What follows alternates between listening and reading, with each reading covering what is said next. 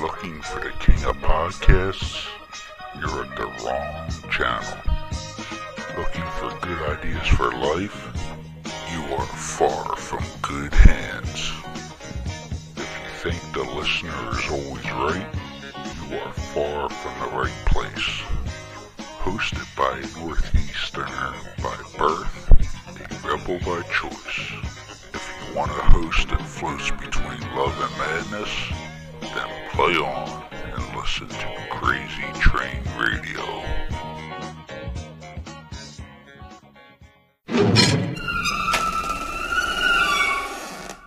What up, Crazy Train Radio?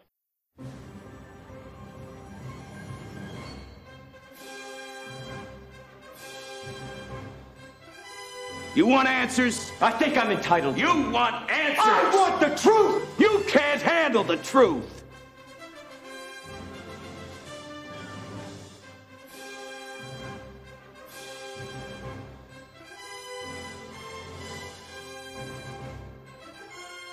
I love scotch. I love scotch. Scotchy, scotch, scotch.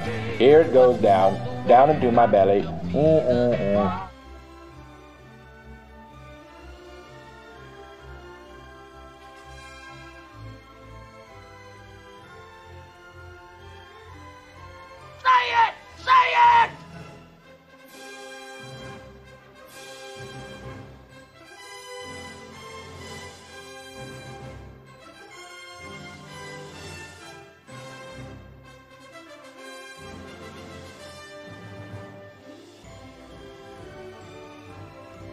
Mess with me, I'm one crazy mofo.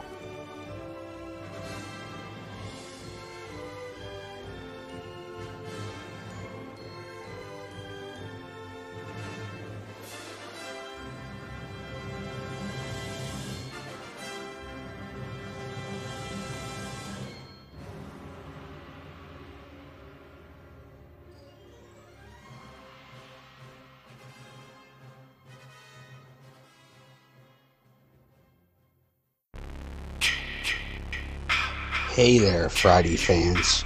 We know how much you enjoy the movies. Enjoy grabbing your Friday merchandise and interacting with the Friday family, whether it be at conventions or during our particular watch alongs. Well, when you're looking to get yourself masks, why not check out our friends over at Camp Blood Customs out of New York State and order your specific custom mask from any of the films. All orders are made specifically. Your needs and wants are. Make sure you find Camp Blood Customs on Facebook, Instagram, and all over social media and order yours today.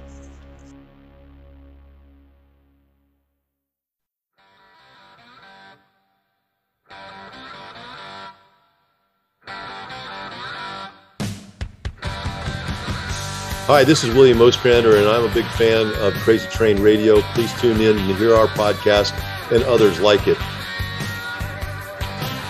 Now, on the day I was born, the nurses all gathered round, and they gazed in wide Hey folks, it's your least favorite host in the podcast world, Croc, Jonathan Steele. And I'm Elena, your favorite host from the Emerald Isles. And boy, do we have a good one for you today.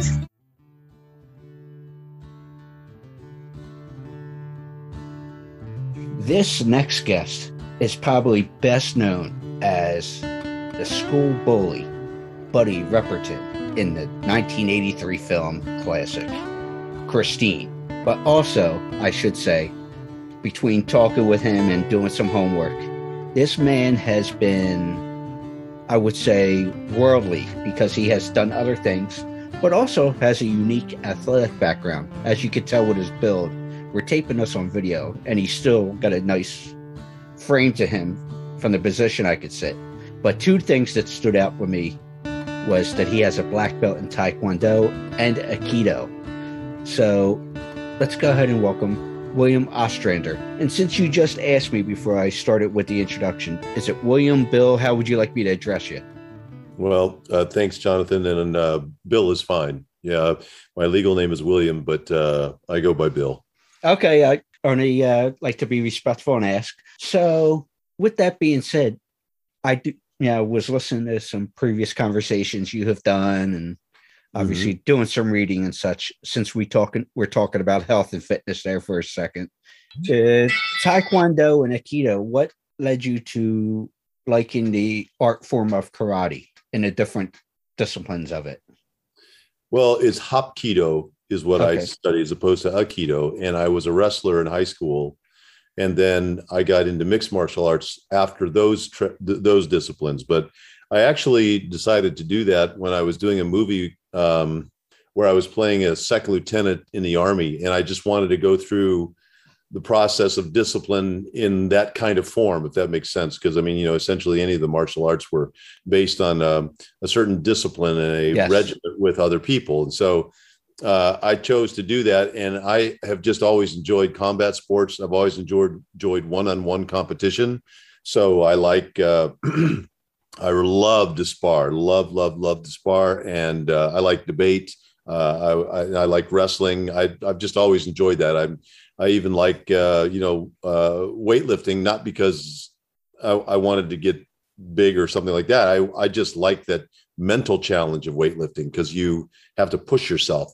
And I think that's what's really one of the more exhilarating things about any of those kinds of sports is just the, the mental game of it. It's true in any sport, but somehow it's just you and you don't have any excuses. It's, you know, hey, I threw the guy the ball and he didn't catch it. No, that's not there. Or, you know, I, I, I did my part, but the other guy didn't know. If you fail, it's you. It's on you. If you win, Yes. it's on you. You know, and I, I have always liked that sort of grit, if you will. I have a lot of admiration for people that have that grit. And yeah, I'm the same way. We didn't have amateur wrestling in the high school I went to, but went on later on, worked out with like the college team just to do it to keep in shape and taekwondo and whatnot and grappling it, you know, just stuff to keep my mind sharp because of the disciplines and stuff as well. But Mhm. did you say there you were in the military? No, I was in a film called uh, Red Heat, uh, Okay. starring Linda Blair Yeah. and myself, and it took place in West uh, West Germany during a period of time when Germany's were still split. Yes. You know, not Yeah. historically they were split. It wasn't when we made the movie, but at that time it was. So, uh, at the time of the story, it was. So, uh, I played a second lieutenant in the army in that, and I wanted just to go through that discipline as just my own mental training for the for the role. You know, trying to understand the character better. Okay, yeah, I was going to bring up that film when we get to that part, but I was just confirming because we happen to be taping this on Veterans Day, and I was going to Uh, say yeah. Happy Veterans Day if you were Sure. in the service. But for those who will hear this, if you were in the service of some kind, thank you, and we do love and appreciate you guys for giving us the freedoms we have. But back to you, sir. I am curious to know, and like I said, we're just doing a lot of reading and stuff, and we'll get to the movie stuff shortly. But you are currently a farmer, correct? Are you still in the farming game? What what type of Um, farming do you do? Well, I I raised uh, a, uh type of beef cattle called a Dexter, which is um, what do they call a heritage breed animal, and uh, I had the largest herd of Dexter cattle on the central coast of California. Uh, I sold those a few years ago when we were in the midst of a drought and I was running for office, and I didn't have enough time to really be a good manager and do a good job of it. So, you know, largely there's a distinction between ranching and farming, and farming is what you use, do on the east side of the Mississippi River, and the west side we call it ranching. Um, so basically, my my farming or agricultural interests were uh, predominantly in raising hay uh, and uh, and and grass fed cattle. Now, with that, because I, I don't know much about this, but with that particular style of cattle that you were talking about there, Yeah. what makes them different compared to, you know, because I just think cows are cows and the layman's term in me or the basic understanding, but what makes those different than other breeds?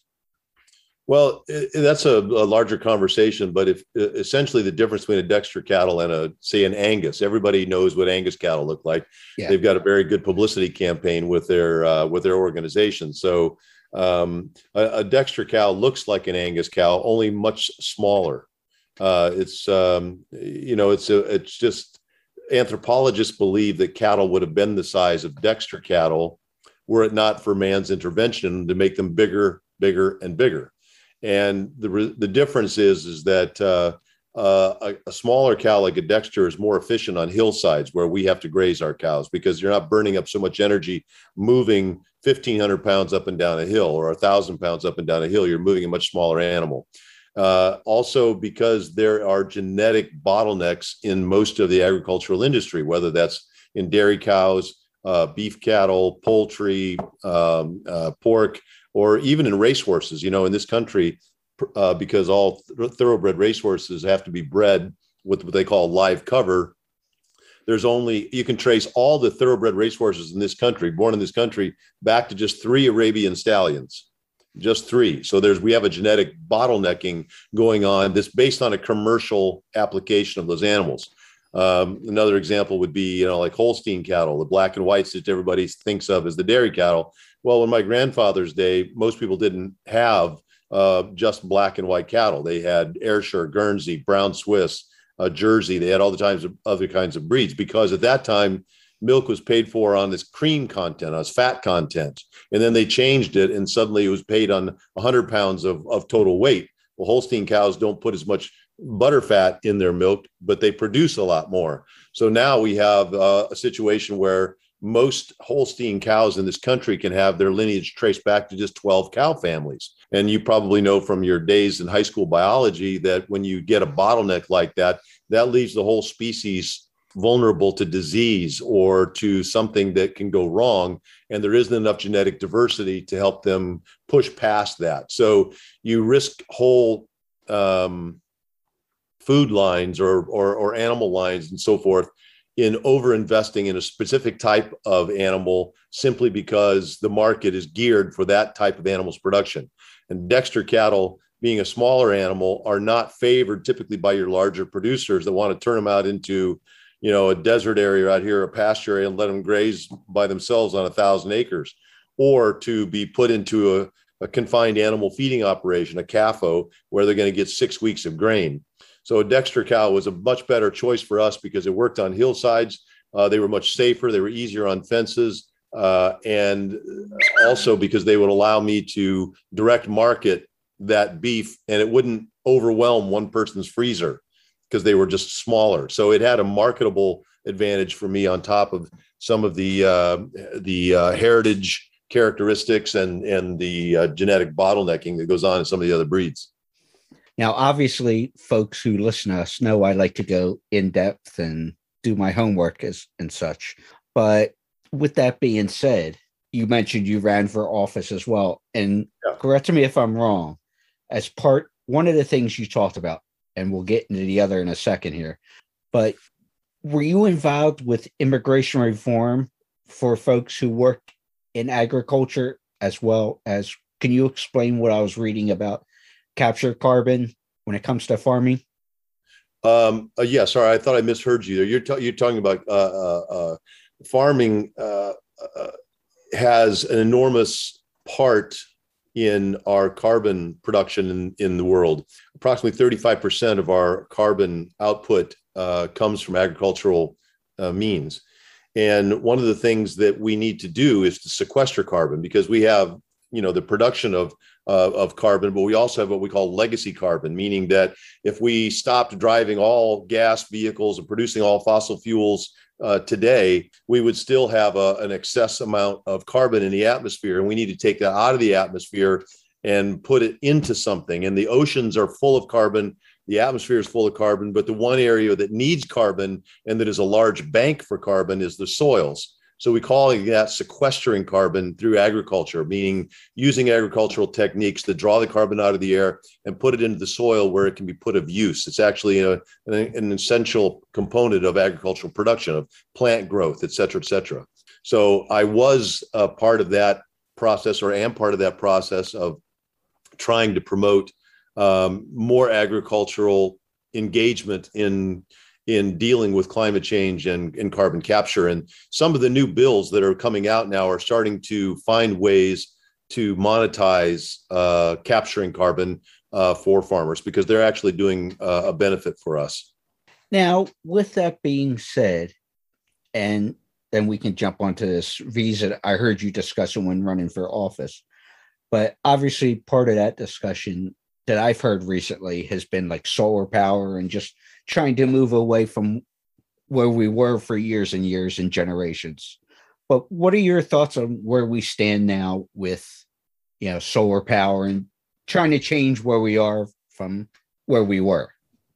Well, what people don't really consider is is that typically utilities or our, our energy sources are monetized and captured captured and then monetized by a small group of people that profit from that. And if you want to understand what some, you know, somebody's motivation is, you always look for their self-interest. So there has been a strong pushback uh, or against climate change or the, what we need to do in climate change because there's a self-interest involved, a monetary self-interest involved. But when you look at uh, energy production, the sun puts out every day 22,000 times more energy than all of the other forms of energy that we use combined. 22,000 times. Imagine that. So it's also free. Now there are components to capture that energy, and that there's a certain value in that. And solar uh, is one of those things where we have the opportunity to capture that energy and apply it. And I think we need to make more and more efforts to do so. Uh, are we ready to go completely to alternative energies? No, we we aren't, and we're still finding that a huge percentage of the world, or I shouldn't say huge, but a, a, a significant number of people in the world are still without electricity, still without any types of energy to help uh, help them in their daily lives. And you see a lot of developing countries that are pushing uh, just to get their their rural communities electrified, and that means coal-fired plants and gas-fired plants and things like that. And it's very difficult to tell them no, you can't have that, especially when Americans consume so much power. But America needs to lead the way, I think, with uh, capturing carbon and techniques to do that because we have the technology to help develop those new means of collecting energy. And then when we develop them, they eventually become cheaper. And then the other developing countries can take those new forms of collecting energy and, and utilize them. But it would be very hard, for example, to go into uh, sub-Saharan Africa where they've got an abundance of sun and tell them, hey, you can't have an electric, or I mean, a coal-fired plant, uh, be, you know, right now because we just we haven't developed the, the means, either the economic means or the or the the structures to um, to give them what we have and what we take for granted on a daily basis. So let's bring that back on the home front here, if we can. And this is, I would say, above my pay grade, but with trying to make the positive changes with solar energy and everything else that we're still trying to develop and everything that you said there, what can say the individual such as myself or yourself or whoever might hear this try to do to help move that along in a positive front? Uh, well, you know, one of the simple things is uh, sounds funny, but plant a tree. You know, plant some vegetation. Take something that helps take the carbon out of the air. Um, where it is, where it makes sense, uh, put on solar panels. Where it makes sense, buy an electric car. Um, you know, for me, I I have a Chevy Volt in addition to a one-ton dually truck. That one ton dually truck is something that I used to have as my daily driver, and I used it for farming and for uh, construction and other types of business. And it was a necessary vehicle for me. But there came a point where I didn't need to drive it all the time, and it was, it was certainly time to put it in the barn and not use it. And now I drive this Volt, and even though you know my vanity kind of likes being in a big vehicle, likes being in a truck, and all that kind of stuff, I don't like going to the gas station. I don't know about you, but five dollar a gallon fuel is not really my idea of a good time. No. So my Volt, I drive, I come home, I plug it in, and then I take off and uh, or unplug it, take off, drive someplace. I never stop at a gas station. So I hate driving my truck now, just because you know I'm much more aware of the pollution that it puts out. Um, much and I and I don't want to spend the kind of money that I have to spend to fill a tank. You know, sometimes when I was filling up tanks for my tractors and my truck, I go to a gas station and spend over six hundred dollars just on fuel. Um, and our agriculture equipment isn't electrified yet, but it's coming. Uh, so for right now, uh, I, I'm very happy doing little things like that. You know, minimizing the amount of products that we use. Uh, all those things take energy to produce. So, uh, you know, I, I, love this image that, uh, that, some people will not necessarily appreciate this or maybe even have reasons to push back because of how our economy is based on consumption. But, you know, one of the things that I always talk to my wife about in a sort of half joking way is, is I show her a picture of Gandhi's possessions when he died. And Gandhi had basically a pair of sandals, a pair of glasses, you know, his his article of clothing, and I think he might have had one book. I mean, but it's a it's a very small amount of things. And you know, Americans just take this stuff for granted. Turn off your computers, turn off those machines that have the little light on that's waiting just to come on the next time you're ready to push a button. You know, there's just so many little things that we can do to conserve energy. Pick up a, you know, get a, ride a bike. You know, riding a bike is actually good, you know, good for uh, uh, for our, our bodies, and we cut down on this consumption of fossil fuels you know the thing that really bugs me about americans when it comes to conservation is is we're always looking for making sure the other guy reduces their pollution their, you know their carbon footprint or their pollution. Um, but there's so many things that we ourselves could do if we if we're just more aware. And that's why i asked the way i did saying what can we do as individuals? But yeah. speaking of the other side that i saw was very important to you when running for office and there's a couple of things with this. You ran for state assembly for one, but you also did try to run for Congress, which was right. great for your district. And re- seeing some of the videos of debates and just everything going into that, you used, I would say, um, independent, truly independent, because that's been a talk of the news lately. Mm-hmm. Oh, you're just trying to hide from the Republicans or this side or that side or whatever, so you don't catch heat but I'm truly, I would say I'm truly independent. But in some of those videos that I was watching with your uh, run, you referenced a quote that was pretty impactful, and I was familiar with my history background. And that quote was when it comes to government, us versus them. And you quoted President Reagan from like 86, I believe. I'm from the government and I'm here to help. So obviously, I heard you were independent as well, but when you ran, you fell into the Democratic side. So, when did you fully grasp, would you say, where you felt like you sat from a political spectrum there? Well, let's let's clear up a few things. First of all, one has to recognize that the political parties are there for a reason. They create infrastructure that helps people to gain office there are very few places in the United States today where an independent can run and, and get the kind of support that they need to actually win that election. In the, in the state of Vermont, for example, there's a large number of independents. Bernie Sanders was, of course, one of the more famous ones. But in California, where I ran, it are only 3% of voters voted for independent candidates. And so, therefore, if I were going to announce my candidacy as an independent, I would have no basic infrastructure help and it meant basically just spending my time throwing myself at the mountain without any real effect. And in my case, when I ran for Congress, I didn't run because I thought I was going to win. I ran because I felt that I needed to inject into the conversations the issue of money in politics and agriculture's role in climate change. And nobody else was talking about those things. So I knew that because I didn't have um, a uh, demand to win. I would have liked to have won, of course, but I didn't have the demand on myself that I should win. I didn't feel that I needed to make the compromises. I felt that I could talk to people with honesty, with facts, and with science. And when I looked at the two parties from my side, at least, and I'm sure I'll alienate a few people, but you know, I can't, I can, I don't understand some of the conservative point of view, some of the conservative issues. So I don't even like politics per se. Let me make that really clear. I don't like politics, but what I believe in are human issues. What I believe in is I can see there are ways that uh, our communities, our humankind could actually make progress, and we're choosing not to, or we're being dissuaded not to. So uh, the quote that you uh, uh, uh were talking about was Ronald Reagan in a debate, and I think it was 1987 when he said the nine most terrifying words in the English language are "I'm from the government and I'm here to help."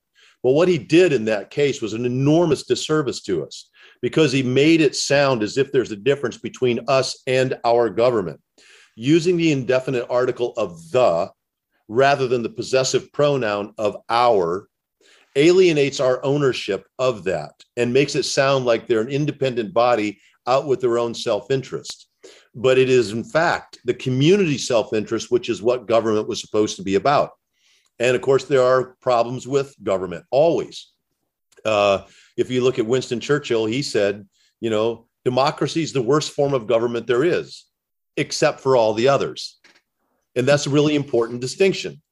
And I think what's happened over the last 20 years, basically since, well, around 1994, we have become more and more partisan when the reality is, is that most people are like you and I that are in the middle, you know, uh, but we know from the, our needs to raise money and the needs to find activists to assist us in our campaigns or in any of our efforts that the most ideological voters are the ones who are twice as likely to give us money or twice as likely to take part in our campaign. Ergo, you find a lot of campaigns running to those extremes because they pull people apart and they pull resources to their campaigns. It's an artificial divide. It's an artificial, um, uh, you know, sort of hostility between idea sets uh, I thought it was interesting just recently when they passed this infrastructure bill that 13 Republicans in the House voted for it, and in the Senate side it was like 18 or 19. It was, it was you know more, but they're being pilloried by people saying they're helping the Democrats. Well, wait a second. I thought a safe bridge was helping all of us. I don't think that had anything to do with your voter registration. And that's the sad part of what's what's what's happening in politics today.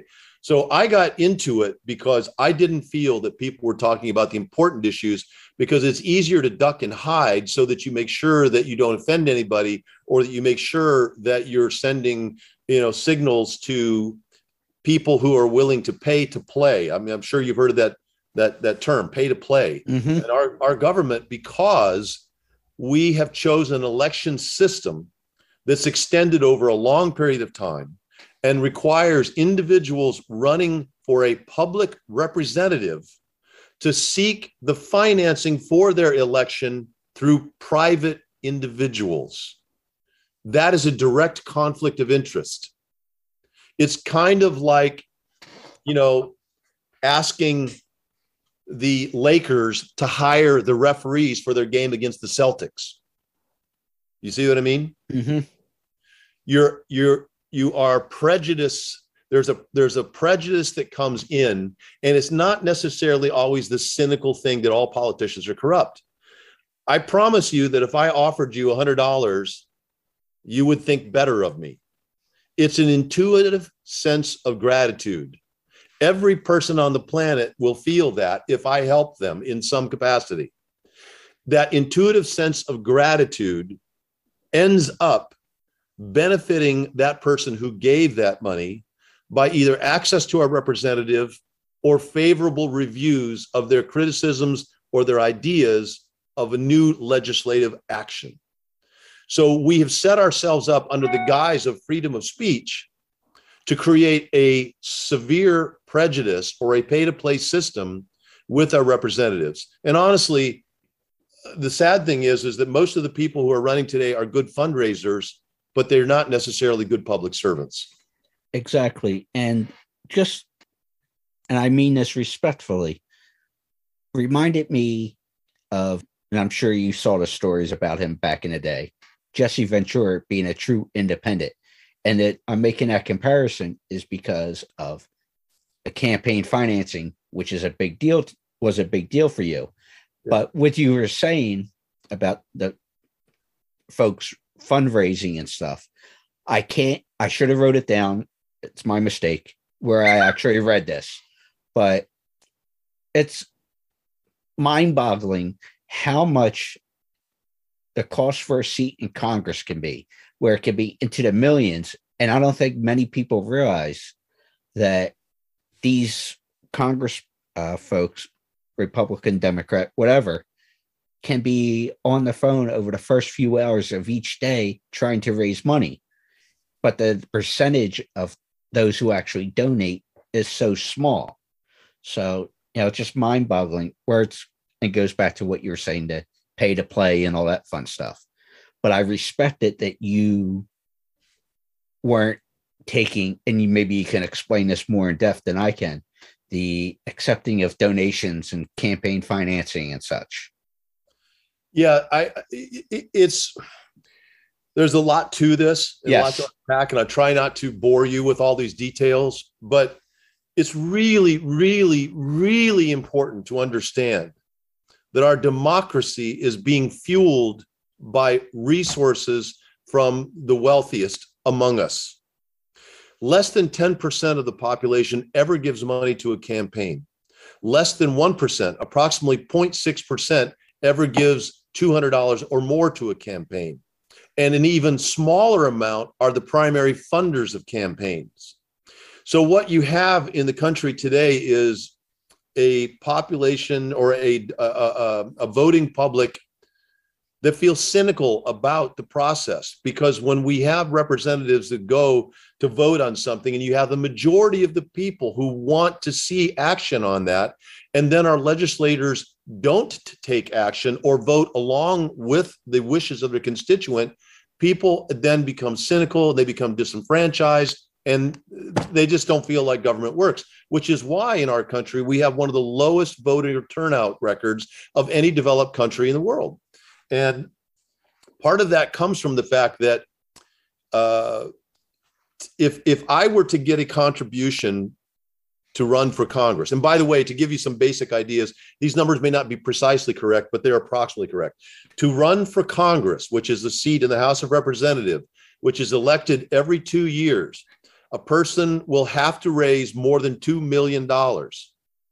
That means they have to be on the phone to raise approximately $2,500 every single day of their time in office. $2,500. Now, how many people could you call right now and get money?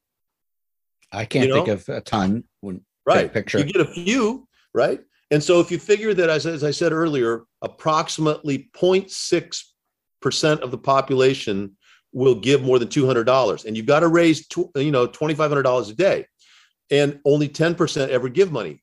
So what a candidate does is they hire a company that gives them essentially what they call call sheets. They're a list of people who have given money in the past with their phone number, where they live, and their occupation, and how much money they've given in the past. And then that congressperson or that, that, that candidate for office will get on the phone, and you have to make at least 100 to 150 calls every day. The average person in Congress spends between 30 and 70% of their time not in their office, not in their constituency, but across the street in the Republican or Democratic national headquarters, dialing for dollars.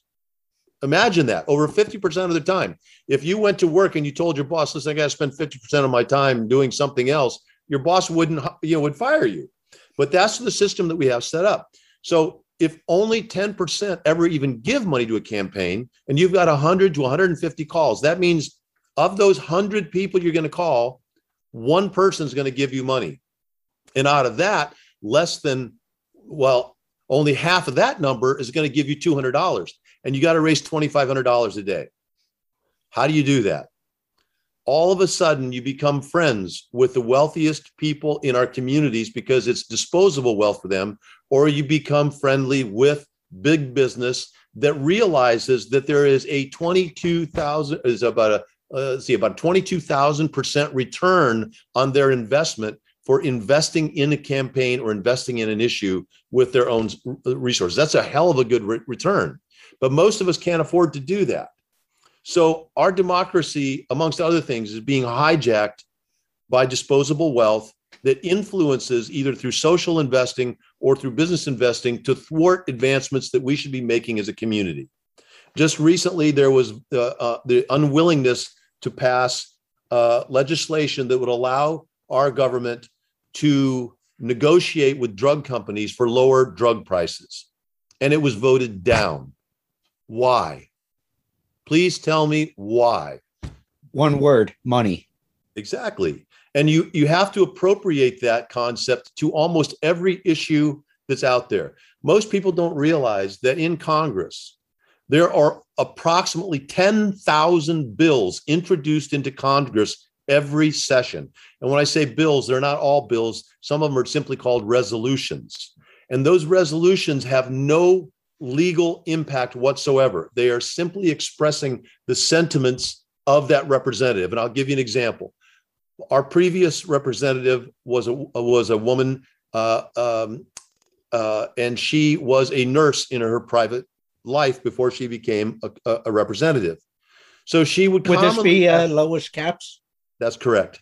And Lois Capps was was a nurse, and so she used to pass les- resolutions, not bills, resolutions that would say celebrating the 100th anniversary of the nurses union.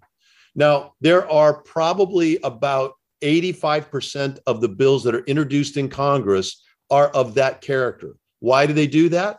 Because every one of them has to make some kind of an impact in order to tell their constituents, look how hard I'm working. And so they will choose a demographic like that and write a bill that's that sort of supports them. And under the same concept of gratitude that we talked about before, when a candidate gets money from somebody, the people then feel like they have been acknowledged. They feel grateful that the representative has recognized them and what they're doing in the world. And then they're more likely to vote for that representative in the future. But an enormous percentage of our resources in governance are being appropriated simply for the vanity reasons of showing your constituents that you've been working or for stroking some of the demographic that they want to vote for them in the future. So these are all reasons why we need to change this money in politics thing. We need to change the dynamic so that the emphasis is on the idea, not on the funds raised. 94% of the time, whoever raises the most money wins. What I want to see is 94% of the time, the best ideas win. Yeah. And, you know, we could spend all day on this particular topic, but with everything you said there, I want to include this as well before we move yeah. on.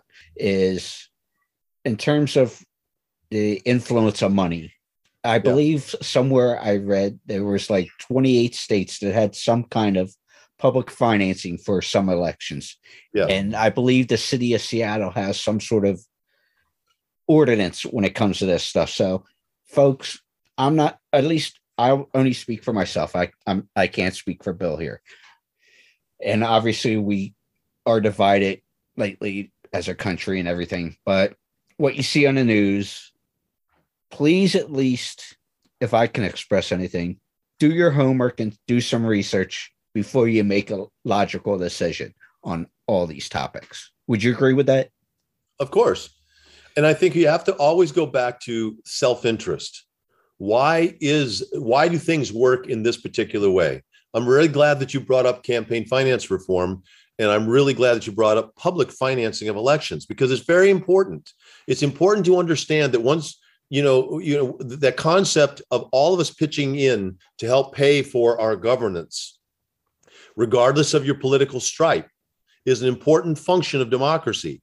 But it should be extended into the campaigns as well, so that when somebody is running for office, they're not then tempted to go to this large corporation or to the wealthiest social investor in their community to get the funding they need to be successful in their election campaign. It should be coming from all of us to have the kind of forum for ideas and the um, the discussion uh, the debate should be around the ideas themselves, not these little sound bites that are simply dragging people through the mud and that really don't benefit. They're they're simply straw men or they're distractions, you know, to get away from the real issues. And that's why I said that, folks, please, besides the sound bites, at least try to do some reading on whatever the topic may be, whether it's finance or whatever the case is. When you're talking politics. Try to do your homework so you have a full, can make a full rational decision. But before we move from the political spectrum to go into your acting career and such, I'm curious to know, I'd be reminiscent not to mention this, but didn't get fully into it Would you. What was the legislation that you tried to help write and passed on to Congress and such? Well, I have a bill that I've written for our, our Congressman Salud Carbajal. Um, it's called the Corporate Political Disclosure Act, and it is pending before Congress now. It's based on a, uh, the idea that corporations, after the Supreme Court ver- uh, uh, decision on C- Citizens United, if you remember that decision, it came out in 2010, which basically upended a lot of campaign finance rules that had been in place for about 100 years. And one of the things that um, that did was it allowed corporations to use their general treasury funds for electioneering communications. Okay, they cannot they cannot give money directly to a candidate, but what they can do is support a organization that supports the candidate. And oftentimes those two organizations are run essentially by the same person or by the same concepts. They're not independent. Uh, so, for example, if let's just say that we had the Jonathan Steeles running for Congress in New Jersey, and I want to be, uh, a, I want to see you elected. If I don't work for your campaign, but you want to tell me a message, you can write something on your campaign website, and basically says, "I really looking for money on, uh, you know, this date that's going to help with this this issue and blah blah blah blah." I can go on your website and read everything that you wanted me to do, and then I can incorporate those instructions as your independent body. You know, it's it, the the the line or the dividing line between working for your campaign and not being on your payroll, but working for your campaign is indistinct. It's it's not there. And the Supreme Court was trying to split hairs and find ways to keep those items separate, but they're not. So a corporation can take their general treasury funds. Let's say that you are um, you're you are a stockholder in Amazon, right? You own a big stock of Amazon. That means those trend general treasury funds are partially yours, whatever percentage of the company you own.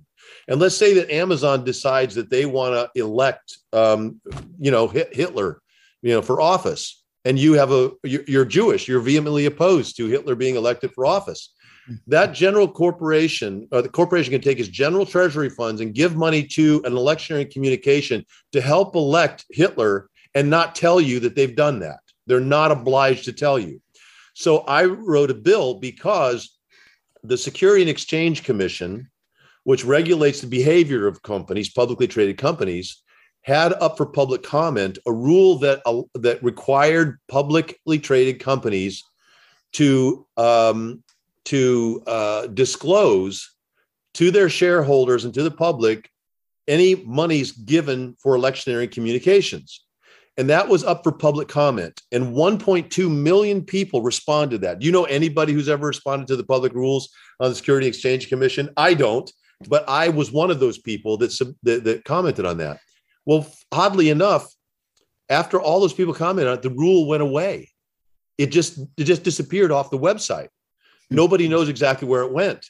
But then suddenly, in that December, in a must pass omnibus spending bill that went before uh, President Obama, there was a rider put into the bill that said Congress forbids the Security and Exchange Commission from requiring publicly traded companies to disclose their campaign contributions or their electioneering communications. And that had to be signed by Barack Obama because it was a spending bill that had a certain deadline to it. That's how certain legislation gets passed. They sneak it in, and the guy has no choice, whoever's signing the bill. So they actually use subterfuge to force the issue so that we can't even know whether or not our monies are being spent for things that we vehemently oppose. So it's it's also a violation of our First Amendment rights. It's called negative speech. And I wrote the bill that requires corporations to actually disclose when they're giving money out for issues that we may not, as shareholders, uh, approve of because they're using part of our money. So that bill is sitting before Congress now, and I hope that it gets passed. And I know this could be a whole different direction. And I was thinking about it because I was trying to explain with my limited knowledge of it within the passing of bills and such. But I was explaining to a family member recently that last I heard, and time frames could change, and I know it changes depending on the topic.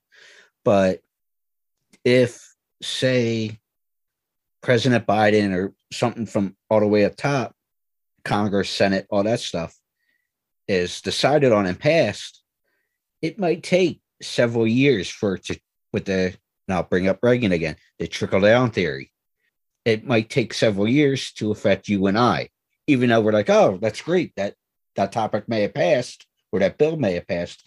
But do you know why it would take so long for something to come from the top all the way down to the average citizen? Yes, there are a variety of reasons. Sometimes they're engineered that way.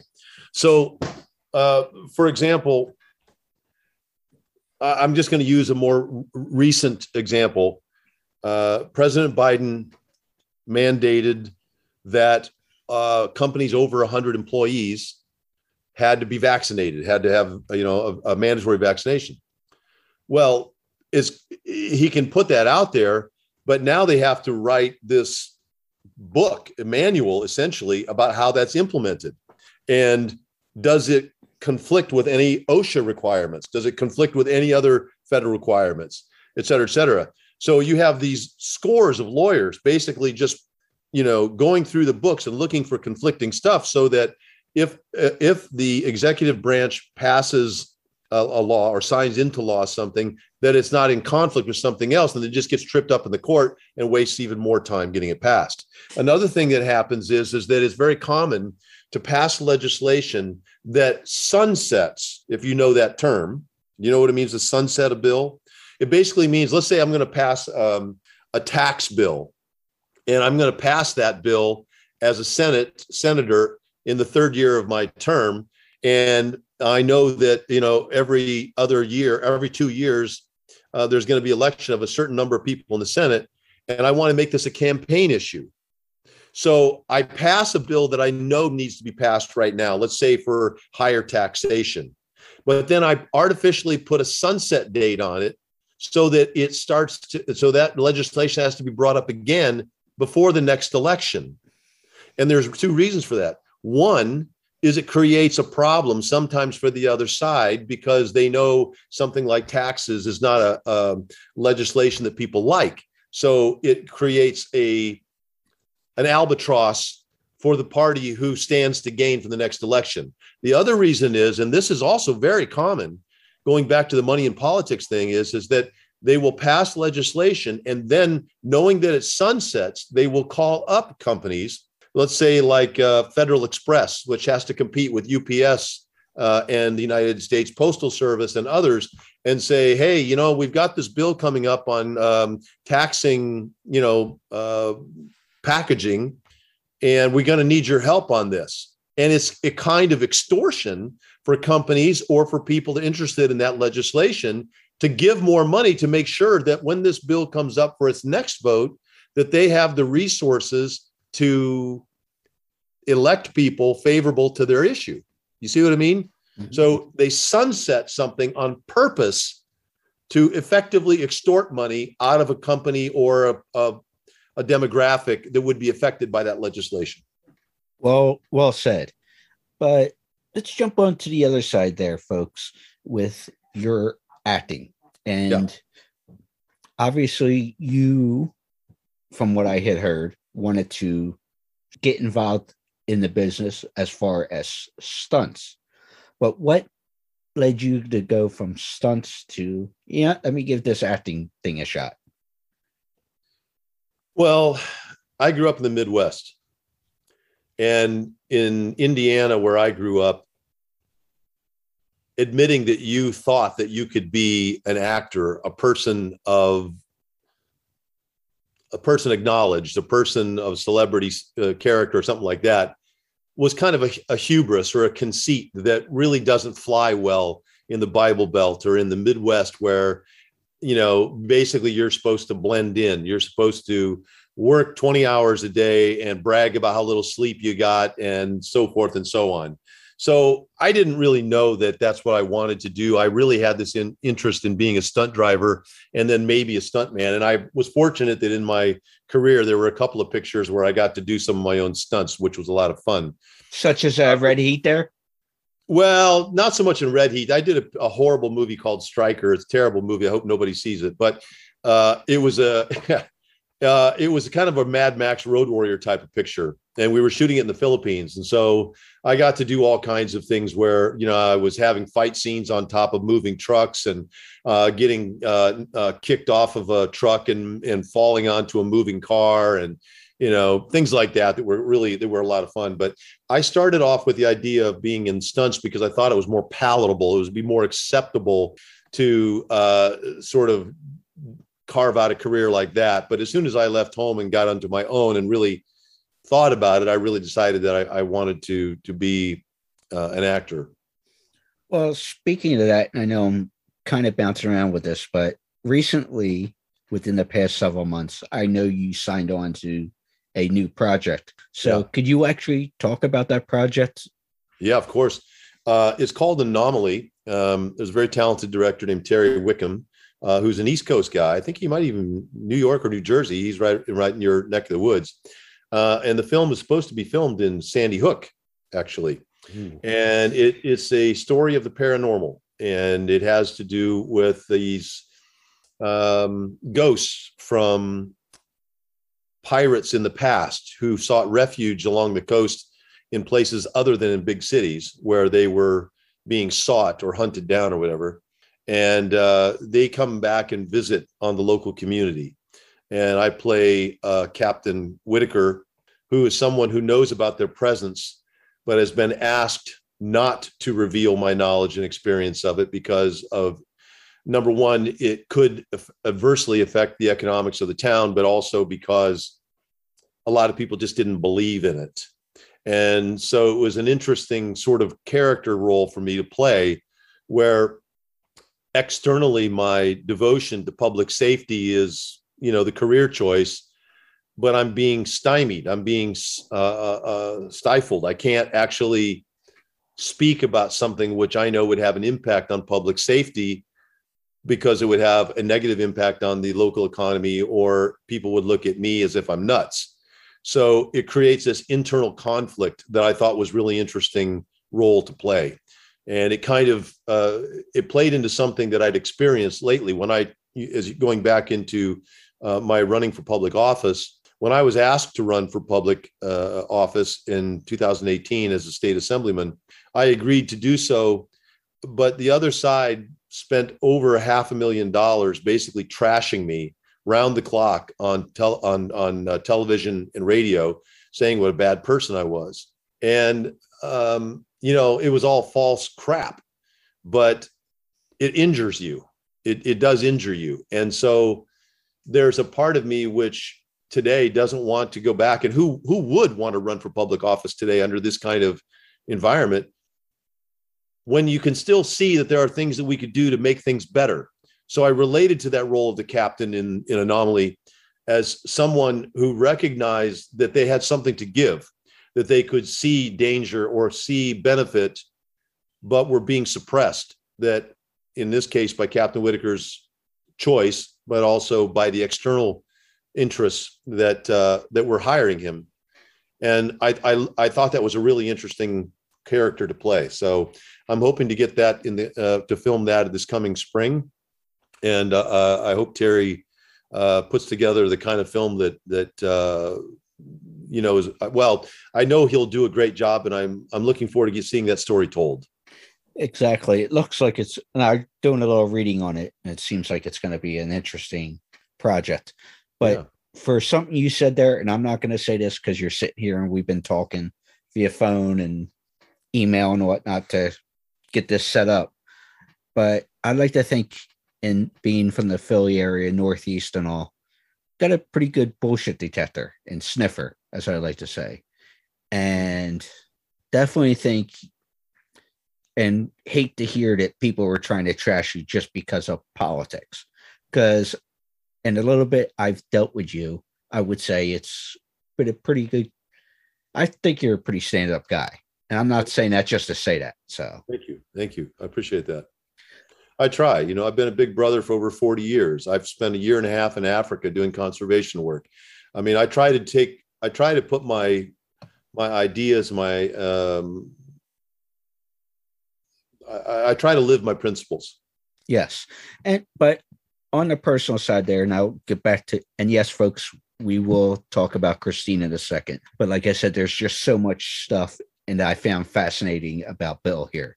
But one of the thing, or two things I should say, when it comes to, let me correct myself again. There's three things that stood out, non-political, non-acting, that was I found fascinating about you. One was, and if you could tell these stories, that'd be great. You climbed Kilimanjaro. You rode horses over in Magnolia for, and Magnol. You rode horses over in a foreign country. I'm my tongue's Mongolia. not working. Yes, Mongolia. thank you. My tongue is not working this morning. Yeah. But also, you were involved because you said you like public service and trying to give back and being that big brother. I found it interesting that you were involved in the first all donated public library in Africa. So, Yeah. what got your interest to be able to travel abroad, but also help people as well?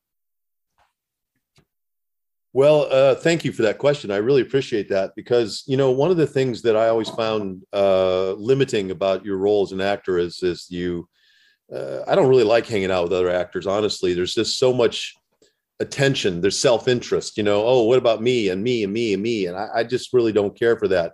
But a lot of a, a lot of your uh, the, the wonderful things that come out of acting is that you start to tr- your your your job is to understand where somebody else is coming from you know einstein said in a mathematical principle he said that because the point of zero depends upon the observer there can be no true point of zero so in other words you know for me i'm i'm standing say uh, 10 feet away from the fence and you're 20 feet away from the fence. Both of our point of views are true. It doesn't mean that the fence is 10 feet away. It means that there's a there's no true point of zero between the two of us. Does that make sense? Yes. and so as an actor one of your jobs is is to try to understand and to shed light on this particular person's view of the world of their experience. And so it develops compassion. Does that make sense? Yes, it does. so, as an actor, if you're really doing your job, you might play a serial killer, or as in my case with Christine, I'm playing a guy who's insecure and and basically you know there's a variety of, of of painful issues going on with him and they're acted out amongst his school buddies. And but you have to play that character with empathy. You have to understand that. You understand what that pain is. So for me acting gave me this great foundation of empathy and understanding. And once you have that understanding and, and we all have it within us if we allow it to come up then you you make choices on a daily basis of whether or not you're going to help this person or whether you're going to ignore them.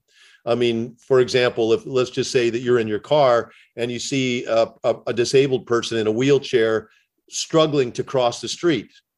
Do you sit there in your car and just watch them or do you get out of the car and help push them across the street? And you you really have to kind of step up and live out your principles i think.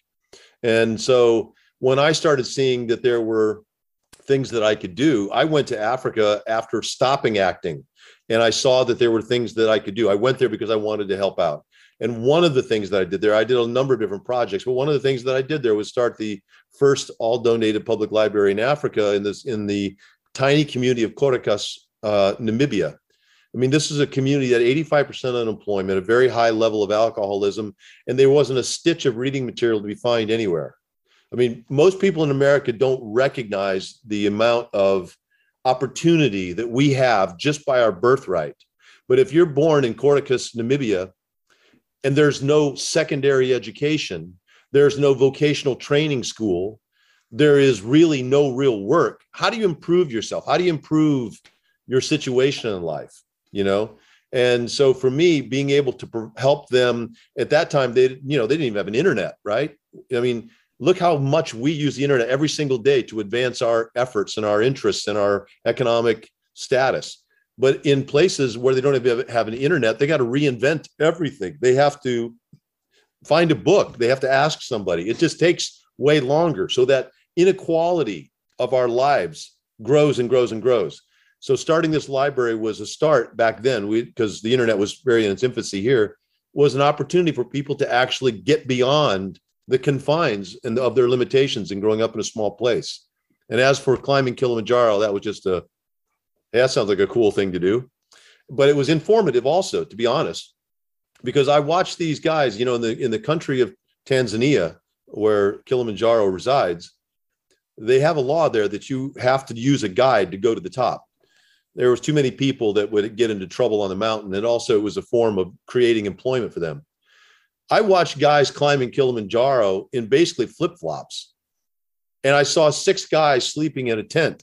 And then you have Americans with every Eddie Bauer prop, you know, every Eddie Bauer, you know, piece of merchandise they could to have their climb to be as comfortable as possible as they're going up. And you you're you're you're struck by the differences in these people's lives and opportunities. And then when you get to the top of Kilimanjaro, and you go, holy crap, there's no snow up here anymore. There's no glaciers. Global warming has has melted everything up here. Not everything, but a, a lot of it. And then again, you know, riding horses across Mongolia, great experience. You know, I, I actually had an opportunity to spend one day with a semi-nomadic uh, uh, tribe of people that were living in the mountains, and the the little kids had bow legs from not enough vitamin D, and they were standing outside in sort of wet, fifty degree weather, barefoot with shorts on, holding handfuls of salt out to reindeer who they came in for the salt and they grabbed them and milked them for their tea. I mean, these are empowering experiences for us because they they tend to show you how other people live. They develop empathy. You see a perspective, and you don't become so obnoxious and arrogant and thinking that everything should be your own way. Yeah, exactly. But as we jump into a couple questions I do have for Christine, and I respect the time that you have given to me to have this conversation. I wanted to say hello, and I know you still have conversations with her, but I was uh, exchanging messages with Alexandra Paul, who we've had on the show before. And I'll say this publicly because I've said this to her as well. I was going to see if she could jump on with us for a few minutes, but it didn't work out schedule wise.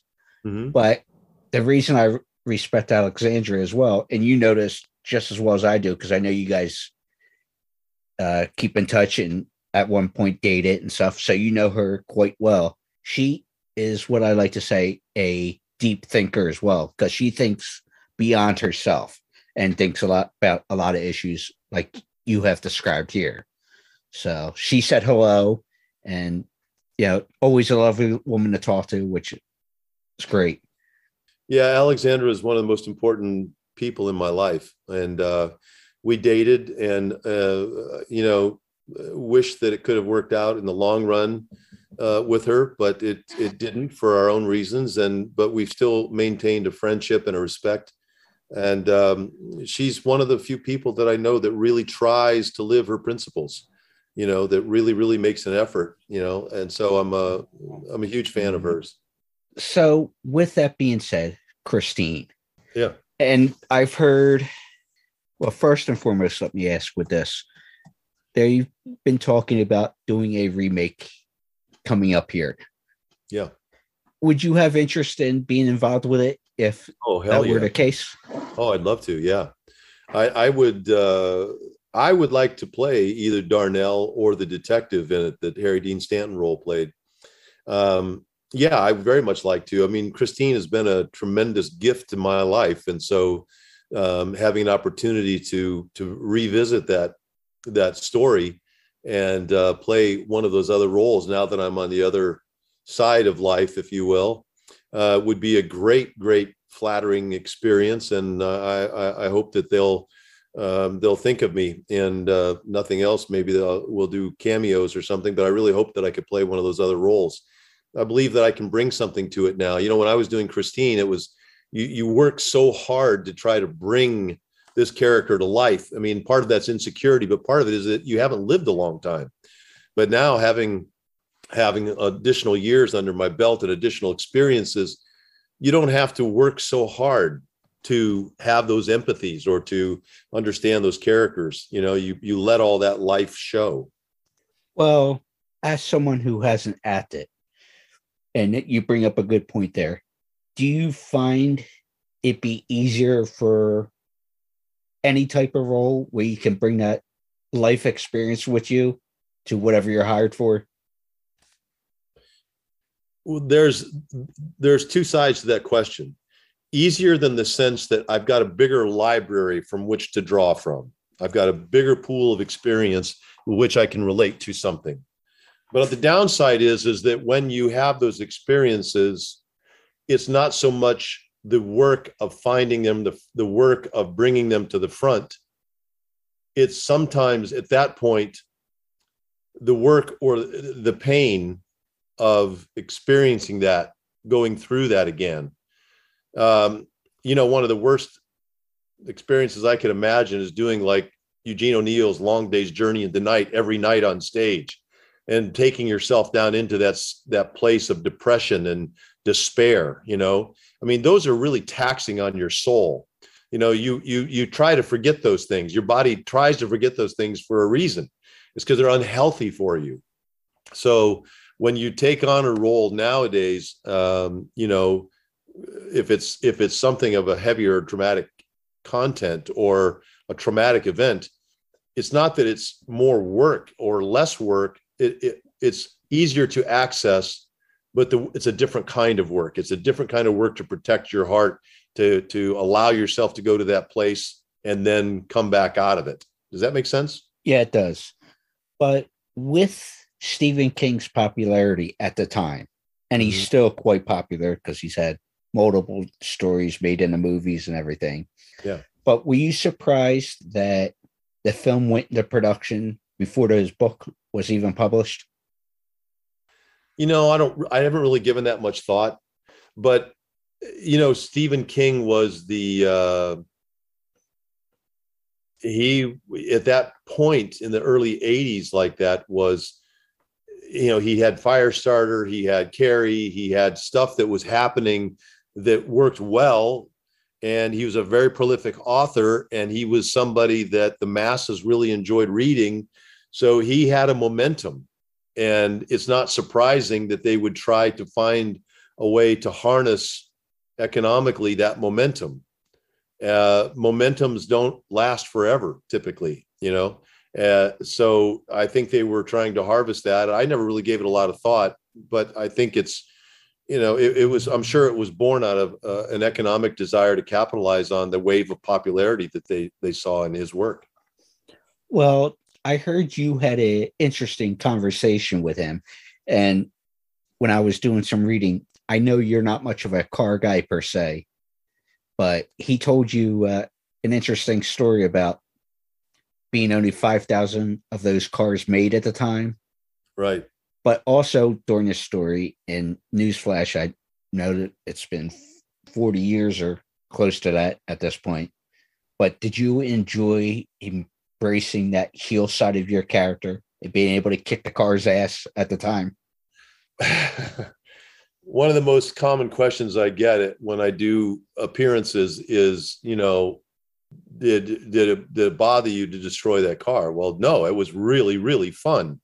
I mean, how many times in your life have you been given license, free license to destroy something without any consequences before or after? And in fact, you're being paid to do it. So in 1983, when we were making that movie, and uh, somebody was asking me to destroy a vehicle, you have to first remember that the car wasn't valuable then. You know, it was just an old car and nobody, it didn't have the notoriety that it has today. So there wasn't any, any misgivings about going about and doing that. And it was a, it was a lot of fun just to beat on something. I mean, it get out all that destructive energy. So uh, I, I didn't think twice about it. And the other story that I want to bring up is I found it funny that you described in a couple interviews you've done was the funny description that was on the script as far as talking about your character. Oh yeah. And, yeah. So could you tell that story? And at first I th- found it funny because you mentioned Carrie earlier. When I first saw the movie as a little kid, and God knows why my parents let me stay with horror from the time I was whole whole side note, my folks started letting me watch Nightmare on Elm Street at like three and four years old because I had older cousins watching that stuff. So it's that's a whole nother deal. But when I first saw, yeah, Christine as a little kid, and I'm sure I'm not the first person to say this to you, but with your hairstyle at the time, I almost thought you were a la John Travolta. Yes, in fact, the very first picture that I did was a movie, uh, a not very good movie called Sunnyside, starring John Travolta's brother Joey. And for the first three weeks of the movie, half the crew thought I was Joey Travolta. Um, so yeah, it was a common comparison I had in those days, and of course, our hairstyles um, in the early '80s. You know, my hairstyle had a certain similarity to his characters in in Welcome Back, Kotter. That that lo- sort of long, wavy-haired thing. But uh, there, somebody had taken a, an image of my character in Christine, Buddy Repperton, and at a certain angle, and then juxtaposed that with a picture of Jim Morrison, and I was struck by how similar we looked. Uh, that I looked at Jim Morrison at that time. But uh, yes, I did get a lot of comparisons to John Travolta, and um, uh, I don't know. You asked me something else in the beginning of that question. I forgot what it was now. Uh, it was about the description that you oh, saw. the description of the script. Yeah. So I got a call from Karen Rea, who's the casting director on on uh, the movie, and I had auditioned for her a few weeks before that, and I, apparently I impressed her enough. She called me back for this. And normally, when you in the old days, at least when you went out for an audition, you met the casting director, and if the casting director felt that you were within you know the possibilities of playing this character from your look or energy or your talents or whatever they would oftentimes then give you what they call sides which are a portion out of the script or the entire script itself in order for you to read it to have an understanding and then they would tell you what scenes that you would be auditioning with in the script in front of the director. So she gave me the the, the screenplay and she said oh i think you're perfect for the role of buddy repperton and I thought, oh, well, great. Well, you know, when you think of yourself, your own self image, you don't necessarily think of yourself as, you know, some horrible thing, right? So I'm thinking, oh, gee, she thinks I'm just right for this. So I get it. And in the script, they always or very commonly will give it a description of the character in the first scenes that they're in in the movie. And I'm paraphrasing, but the script read something to the effect of Buddy Repperton is tall and broad shouldered with a yank of dirty blonde hair tied back in a ponytail and a mean and stupid looking face. Which i thought was hysterical that you know the casting director said that she thought i was perfect for this role and he was described as having a mean and stupid looking face.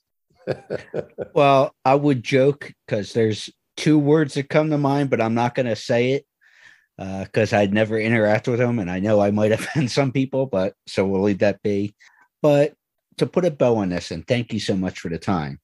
But where can people find you? Are you active much on social media? And two, because we for the first portion of this, we talked some heavy duty real life stuff. Would there be anything you would recommend people to go and read to do homework, try to to educate themselves on whatever the case may be?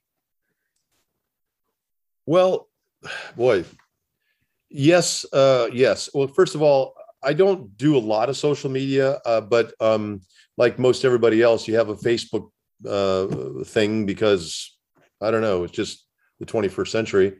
Um, and uh, my intent was to start a Buddy Repperton page because I used to get so many people asking me, "Are you the same guy? Are you the same guy? Are you the same guy?" And I started one, but I never really promoted it or got it going a lot. But you can find me on Facebook under William Ostrander. Um, and you can find a Buddy Repperton page there, but it, it, it isn't fully developed and it needs to be. And uh, all I can say is someday I'll get to that. So uh, yeah, you know, if you'd like to reach out, I'm happy to hear from you. I do appearances oftentimes around the country uh, at different types of comic cons or um, or or uh, monster mania type shows, things like that and I'm I'm always happy to meet people that saw the picture and things like that. Very flattered. Uh, as far as things that have to do with uh, community and our well-being, you know, really just develop your sense of compassion. And I could give you a long list of reading materials, but I don't know if that's really what my job should be. The only thing that I want to get people to do is to really understand how civics work better and understand that it's our government, not the government, and realize that we have a pay to play system in place and that we really need to change that through things called, you know, campaign finance reform, public financing of elections, where we take out the emphasis on an individual's subjective interest or the subjective interest of the individual and replace that with the idea that benefits the community as a whole. And uh, uh, you know, uh, you you can find great information um, on uh, online on that, whether it's through um, the Center for um, oh, soup. Uh, uh, suddenly just blanked on it. There's a uh, Center for Responsive Policy. It's a it's a it's a money that it's a it's a website that all they do in a nonpartisan way is follow the money. Look for the money, and you'll understand why our representatives vote the way they do. And then just do stuff around home. You know, be get involved. You know, all politics is local, as they say. Be a big brother, be a big sister. Plant a tree, find an electric car, drive an electric bike um, you know, just get out and be part of it. Try to make things better than when, when we when, when we leave. You know, hopefully that the world's a little bit different or better, not not worse and more consumed. And I'll say this again to put a bow on this: education is key, and Yeah. make sure you can try to educate the next generation on how things are supposed to work, at least. Right. Well, yeah, you know, one of the things I really appreciate about this interview, Jonathan, was that you took the time um, to discover more of, you know, what my life has been about. I mean, my life wasn't about one film alone, and it was a very important film for me and a very important part of my life. But uh, and, and I'm not looking for a platform. To, you know, a lot of people accuse actors of just, you know, being these people just sh- shut up and do your job. I, I'm not talking to people on uh, as a platform as an actor. I'm just doing this as another human being, somebody else. You know, uh, I, I think we would all benefit from a little bit more compassionate, just understanding of one another, and realize that everything isn't partisan and, and it's not either heaven or hell. You know. So I appreciate that you went to the effort to find those things out and to discuss them on your show. So thank you for doing that. And I appreciate you taking the time to have the in-depth conversation and full disclosure for everybody hearing this, because I like to do that. What Bill just said there was key when we had our first conversation over the phone, talking about setting this up. So there was more than just one little project he did. Granted, the project has grown legs, but we wanted to have a full open discussion about some other things. So thank you, Bill. Yeah, I really appreciate it, John. Thanks very much. I wish you all the best with your show.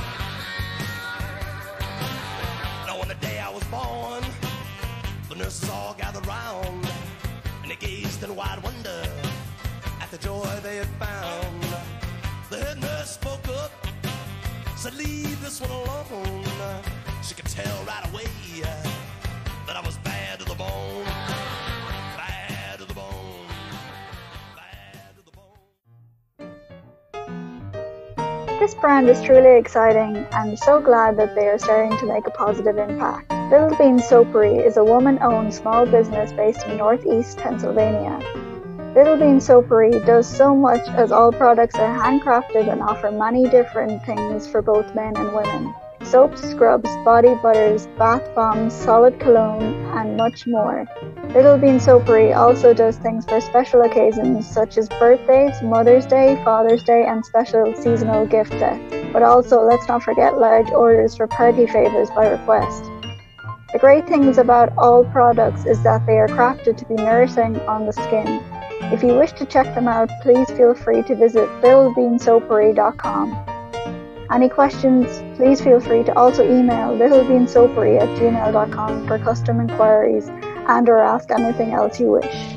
Tell them that Elena from Crazy Train Radio sent you.